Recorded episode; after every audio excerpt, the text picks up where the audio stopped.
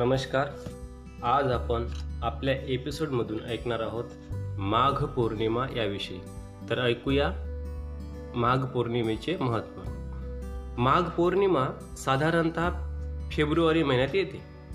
बुद्ध काळातील तीन महत्त्वाच्या घटनांचा स्मरणोत्सव म्हणून या पौर्णिमेचे महत्त्व आहे.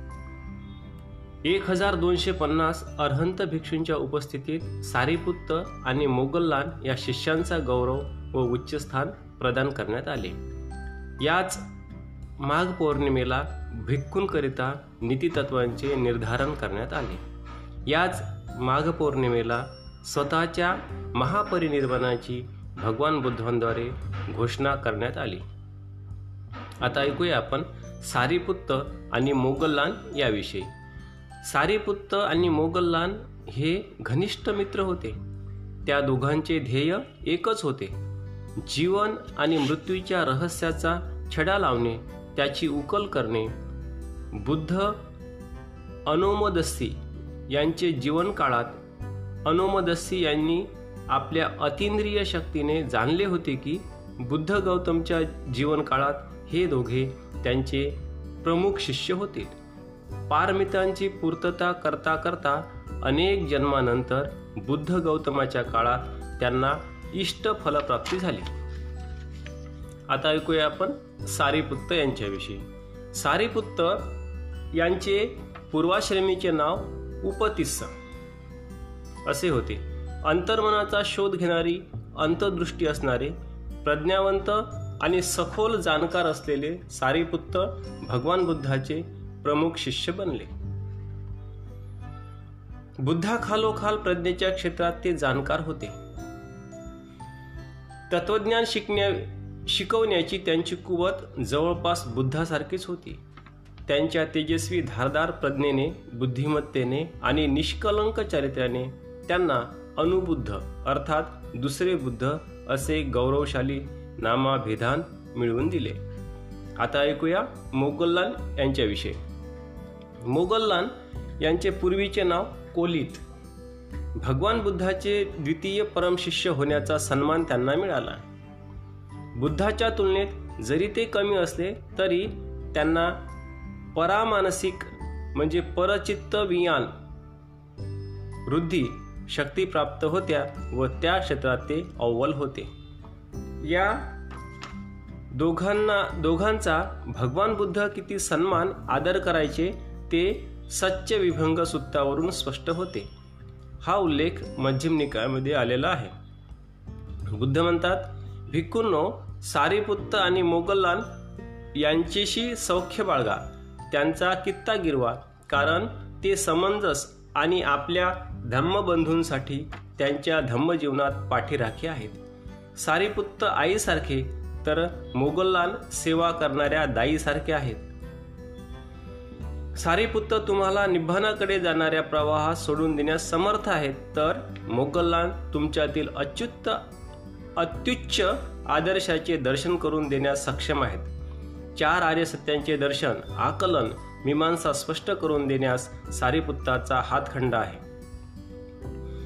सारीपुत्ताच्या अनुपम गुणांबद्दल भगवान बुद्धाने अनुपात सूत्रामध्ये त्याची प्रशंसा केली आहे. बुद्ध म्हणतात जर कोणाला खरोखर असे म्हणायचे असेल की श्रेष्ठ सद्गुण श्रेष्ठ ज्ञान श्रेष्ठ प्रज्ञा विमुक्ती यामध्ये कोणी पारंगत असेल काय? तर असा पुरुष सारीपुत्त आहे. जर कुणाला म्हणायचे असेल भगवान बुद्धाचा खरा पुत्र कोण? तर तो सारीपुत्त होय. शुद्ध वाणी लाभलेला धम्मात जन्मलेला धम्माचा बनलेला आणि धम्माचा उत्तराधिकारी लौकिक वस्तूंचा उत्तराधिकारी नव्हे माझ्या पश्चात सारीपुत्त धम्मचक्राचे प्रवर्तन करेल. एकदा सारीपुत्ताबद्दल काही आरोप करण्यात आले. सारीपुत्त अविचल निश्चल अभंग राहिले. भगवान बुद्ध म्हणाले भिक्कूनो सारीपुत्त क्रोध आणि द्वेष जोपासत राहील हे अशक्य होय. सारीपुत्ताचे मन पृथ्वीसारखे विशाल द्वाराच्या खांबासारखे दृढ आहे. शांत सरावर सरोवरासारखे निश्चल आणि स्वच्छ आहे. पृथ्वीसारखा क्षमाशील सरोवरासारख्या स्वच्छ व निर्मळ मनाच्या सद्गुणी सारीपुत्राला पुन्हा पुन्हा जन्म घेण्यापासून मुक्ती मिळाली आहे.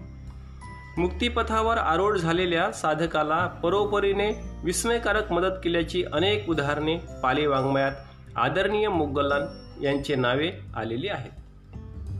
परलोकात संपर्क साधून तेथील साधकांशी हितगुज करून त्यांना त्या लोकात जन्म घेण्यास कोणते गुण कोणत्या पारमिता पूर्ण कराव्या लागल्या याची माहिती काढण्यात ते तरबेज होते. आणि ही माहिती पृथ्वीतलावरील साधकांना कशी उपयुक्त होईल याचा ते सतत प्रयत्न करीत असत. या दोन परमशिष्यांचा आदर्श बाळगावा अशी सूचना भगवान बुद्धाने भिक्खूंना केली आहे. हा उल्लेख आला आहे अंगुत्तर निकायमध्ये. आता ऐकूया आपण नीती तत्वे. तर ऐकूया नीती तत्वे. सब पापस अकरण कुशलस उपसंपदा सचित पर्योदपनं एतं बुद्धान शासनं खन्ति परमतपो तितिखा निब्बानं परमं वदन्ति बुद्धा। नहि पब्बजितो परूपघाती न समनो होती परं विठे विहेठयन्तो अनुपवादो अनुपघातो पाति मोक्षे च संवरो। मत्तंयुता च भक्तस्मि च शयनासनम् अधिचित्ते च आयोगो एतं बुद्धानसासनं. हा उल्लेख आलेला आहे धम्मपदामध्ये.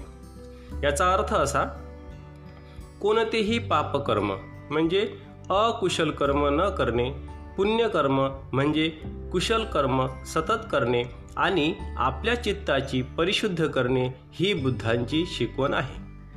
सहनशीलता आणि क्षमाशीलता परमतप आहे. निर्वाण हे उत्तम आहे. दुसऱ्यांचा घात करणारा प्रवज्जित होत नाही. दुसऱ्यांना त्रास देणारा श्रमण होऊ शकत नाही. निंदा न करणे घात न करणे प्रातिमुख म्हणजे भिक्खू नियम द्वारा स्वतःला सुरक्षित ठेवणे आपल्या आहारात संतुलन ठेवणे एकांतात झोपणे बसणे आणि आपल्या चित्ताला एकाग्र करण्याचा सतत प्रयत्न करणे ही बुद्धांची शिकवण आहे. आता ऐकूया आपण महापरिनिर्वाणाची घोषणा. जीवनातील दुःखाने संत्रस्त होऊन सत्याचा शोध घेणाऱ्यांना मार्ग दाखवण्याकरिता भगवान बुद्धांचा उद्भव होतो. भगवान बुद्धाच्या दीर्घ आणि परिपूर्ण जीवनाने त्यांचा उद्देश सफल झाला. वयाच्या ऐंशीव्या ऐंशीव्या वर्षी त्यांना वाटले की त्यांचे कार्य पूर्ण झाले आहे. त्यांच्या शिष्यांना गृहस्थी आणि गृहत्यागी यांना भरपूर उपदेश सूचना आवश्यक मार्गदर्शन केले आहे. अष्टांग मार्गात त्यांचे अनुयायी पारंगत झाले आहेत. धम्म जाणून घेतला आहे व इतरांना शिकवण्याचे कौशल्य आणि कुवत त्यांचे ठाई आली आहे. अर्हत पदाचा अत्यानंद दीर्घकाल उपभोगीला आहे आणि स्वच्छेने आयुष्य वाढवून घेण्याचे काहीच कारण नाही. चापाल येथील चैत्यात निवास करताना तीन महिन्यानंतर आपले महापरिनिर्वाण होईल अशी घोषणा भगवान बुद्धांनी आपला शिष्य आनंदाजवळ केली. हा उल्लेख आला आहे महापरिनिर्वाण सुत्तामध्ये धन्यवाद.